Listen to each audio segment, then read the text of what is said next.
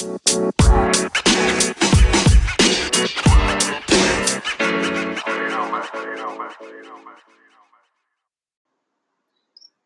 right, everyone, welcome back to another episode of the Business Blast podcast. I'm your host, Tyler Wagner. Today, William Gilchrist with us. He is an ex Google and current CEO of Konsyg, the world sales as a service group designed to provide sales mercenary work for technologies globally. So, welcome to the show, man. Hey, Tyler, thanks a lot. Really happy to be here. Of course, man. Happy to have you on. So the first one we got for you, uh, the first one we ask on this show, William, is what is the best story from your life that has an underlying valuable message? Uh, everything has underlying message that's valuable, but um, I would say the main one is the reason why I'm out here in Asia. In particular, we're headquartered here in uh, Singapore. Uh, but when I was three years old, uh, living in Chicago, being born and raised, I uh, at three years old, uh, my mom bought the World Book Encyclopedia Britannica series, and I was just always reading through those encyclopedias, and um, I was able to look at the China uh, edition, and was reading a lot about China, and became obsessed with China so much so that I had a Christmas list every year where I would have all these toys, but I said, look, you don't have to give me any toys, you just give me a trip to China. So I kept getting toys every year.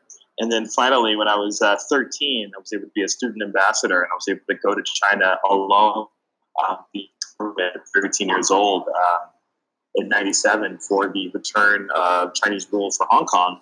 And it was the best experience of my life. And I told myself, I'm going to work here no matter what. Everybody thought I was crazy. This guy from Chicago is wanting to live in, in Asia, live in China. And for sure, right when I graduated from college, I uh, all my friends went to go work for different banks and Lehman Brothers, which clearly uh, that worked out, um, but all these different uh, banks. And um, I ended up going to China and just trying to figure it out after majoring in international relations. I said, okay, I'm done with the papers. I, I, I want to live it. I want to feel it. And ended up moving to China. And then I told myself I'd be in Asia for as long as it takes.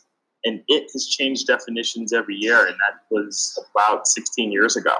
So I've been in Asia for about 16 years. And um, the real message is like, look, you know, even your dreams, the three year old boy or three year old little girl, like whatever it is, whatever you want to do, just do it, focus on it, and it'll happen.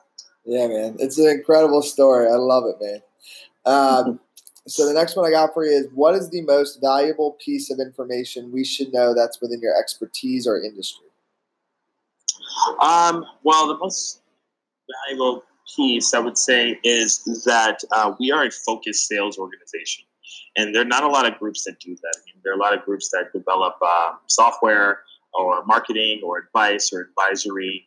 Um, the expertise that I focus on and that my team focuses on is the idea of sales, revenue generation, um, which is actually quite rare. I've found plenty of uh, leaders, CEOs of companies and even sales managers that just don't have sales experience. Even in some of the most recognizable companies out there, you'd have a sales manager that's never actually sold anything themselves. They've always kind of provide management services or admin services, but um, the key thing is actually having that cold call approach experience, that that real sales kind of combining the idea of your personality with the value with the skill set of actually selling something I think is invaluable for anybody.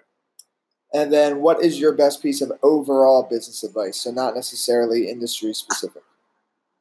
Well, keep good at your craft. Um, I had um, the privilege of uh, being around a really, really successful uh, older gentleman uh, when I was in Shanghai, and we were, of course, sharing a few drinks. This is about 15 years ago. And I said, How can I be you? And he said, Well, me is kind of relative. He was a really high up guy in Jones Lang LaSalle. And he said, Well, are you in the real estate? And I'm like, not really. He goes, well, then you don't want to be me. You want to be you.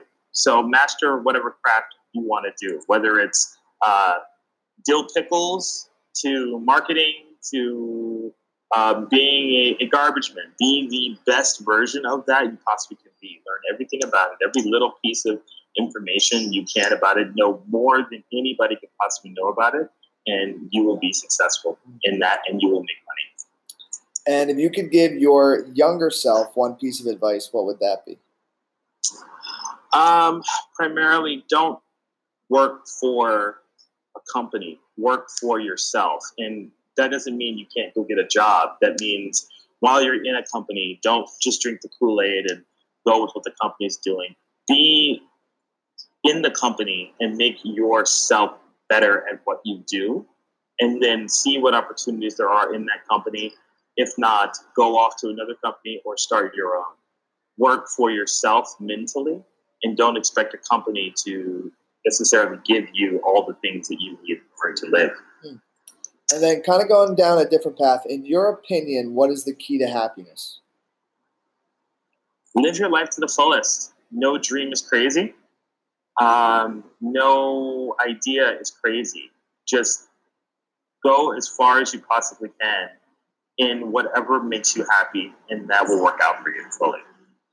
And then, what is the best book that you've read, and what was the number one thing you learned from that? Oh, I'm such a nerd. It would be Cracking the Sales Management Code, actually. Uh, it's a fantastic book about sales metrics and um, just things related to um, how to manage teams and how to develop sales pipelines. It's by Jason Jordan. So it's Cracking the Sales Management Code. And it's the secrets behind everything. And one of the key things that I learned is that nobody sells anything. You just do sales activity and then sales happens.